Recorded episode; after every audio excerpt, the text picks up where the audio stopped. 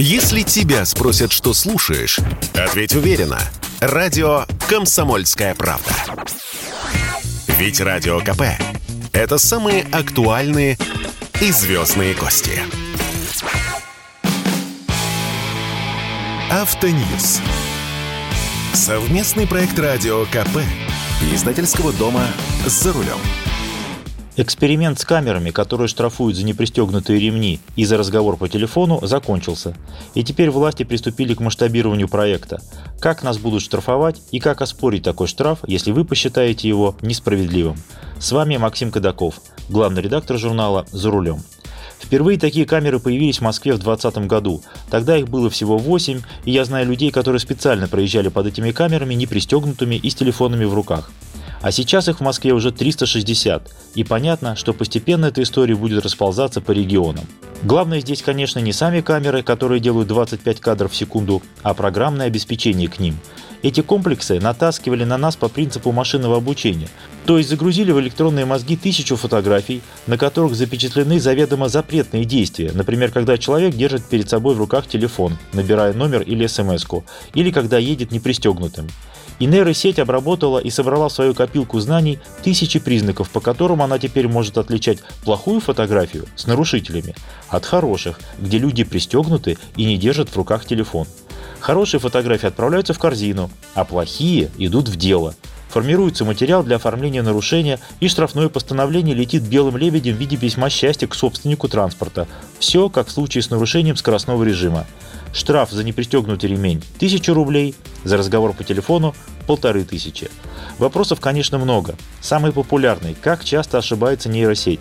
Разработчики утверждают, что она умная и разумная, и что электронные мозги в состоянии отличить разговор по телефону от, например, момента, когда вы решили почесать телефоном за ухом.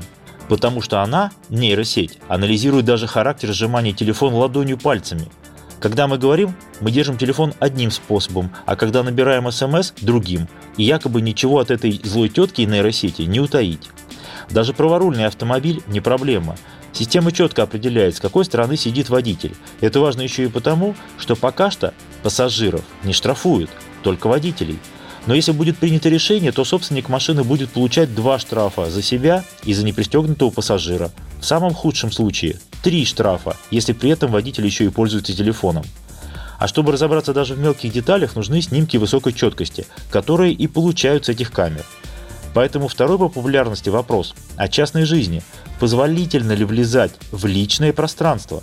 Ведь камеры стоят довольно высоко и фотографируют в том числе салонное пространство автомобиля. Задних пассажиров, конечно, не видно, но сидящие спереди, как на ладони. Решил, например, начальник подвести секретаршу до метро, в девятом часу вечера. А потом бац, письмо счастья на работу приходит, поскольку машина-то служебная. Или хуже того, письмо летит домой, если машина собственная. Но у разработчиков тоже есть ответ. Лица на фотографиях автоматически затушевываются. Якобы этим обеспечивается защита персональных данных. То, что декольте и мини-юбка секретарши не закрашиваются, это уже проблема водителя. Следите не только за скоростью, и за пристегнутыми ремнями, но и за целомудренным образом жизни. Будет ли кто-то нести ответственность за снимки, на которых лица не затушеваны? Непонятно, но по факту, конечно, не будут, хотя это может быть вполне интересный кейс, если сюда подтянуть 152 закон о защите персональных данных. И понятно, что система будет ошибаться, причем в обе стороны. В продаже уже появились футболки с черной полосой наискосок. Такую футболку система примет за пристегнутый ремень, а пачку сигарет вполне можно держать так же, как телефон. И тогда что? Штраф? А если пробка? И ты взял телефон, чтобы перенастроить в навигации маршрут? Нам говорят, не волнуйтесь. Если машина стоит, штраф не придет. Верится в это с трудом. И понятно, что теперь половина водителей будет класть телефон на колени и таким способом набивать смс и торчать в соцсетях, чтобы камера не заметила. А если закрепить телефон на передней панели, Выходит, можно тыркать в него пальцами, не опасаясь штрафа? Да, выходит, что можно. И нам снова говорят, не волнуйтесь, все сомнения трактуются в пользу водителей. А чтобы исключить возможные козни той дурной электронной машины, штрафы проверяет и визирует инспектор ЦАФАП, Центра автоматической фиксации административных правонарушений. Но мы-то знаем, что большинство штрафных постановлений подписываются автоматом, потому что человек не та дурная машина. Отсмотреть тысячу фотографий за рабочую смену без потери внимания невозможно. Опять же, чайку попить, с той же секретаршей поболтать. Все же люди, мы понимаем. Так вот, изображение высокой четкости должно храниться в базе ГИБДД, а нам будут приходить вот эти страшные черно-белые распечатки, на которых ни черта не поймешь. Хотите оспорить? Топайте в ГАИ. Или пишите электронные письма с надеждой на быстрый ответ. Ведь штрафуют нас за 8 секунд в электронном виде, а оспаривать штраф можно только по старинке, потопав ножками и поработав своими ручками. И бремя доказательства своей невиновности по-прежнему лежит на нас, на водителях. Сам процесс оспаривания точно такой же, как и в случае с другими электронными штрафами. Нам на это дается 10 дней с момента получения постановления о наложении штрафа. При этом штраф можно не платить, а можно и заплатить. Если вас признают невиновным, деньги вернут. Понятно, что споров будет много, ведь подобные штрафы можно в какой-то мере назвать сезонными. Летом разглядеть ремень на светлой одежде, или наоборот его отсутствие, гораздо проще, чем в темные зимние дни да на темной одежде. Самый верный способ – пристегиваться всегда. Я пристегиваюсь даже когда переезжаю из двора в соседний двор. Не пристегнутым чувствую себя даже как-то неуютно. И надо отучаться от разговоров по телефону, использовать только hands-free.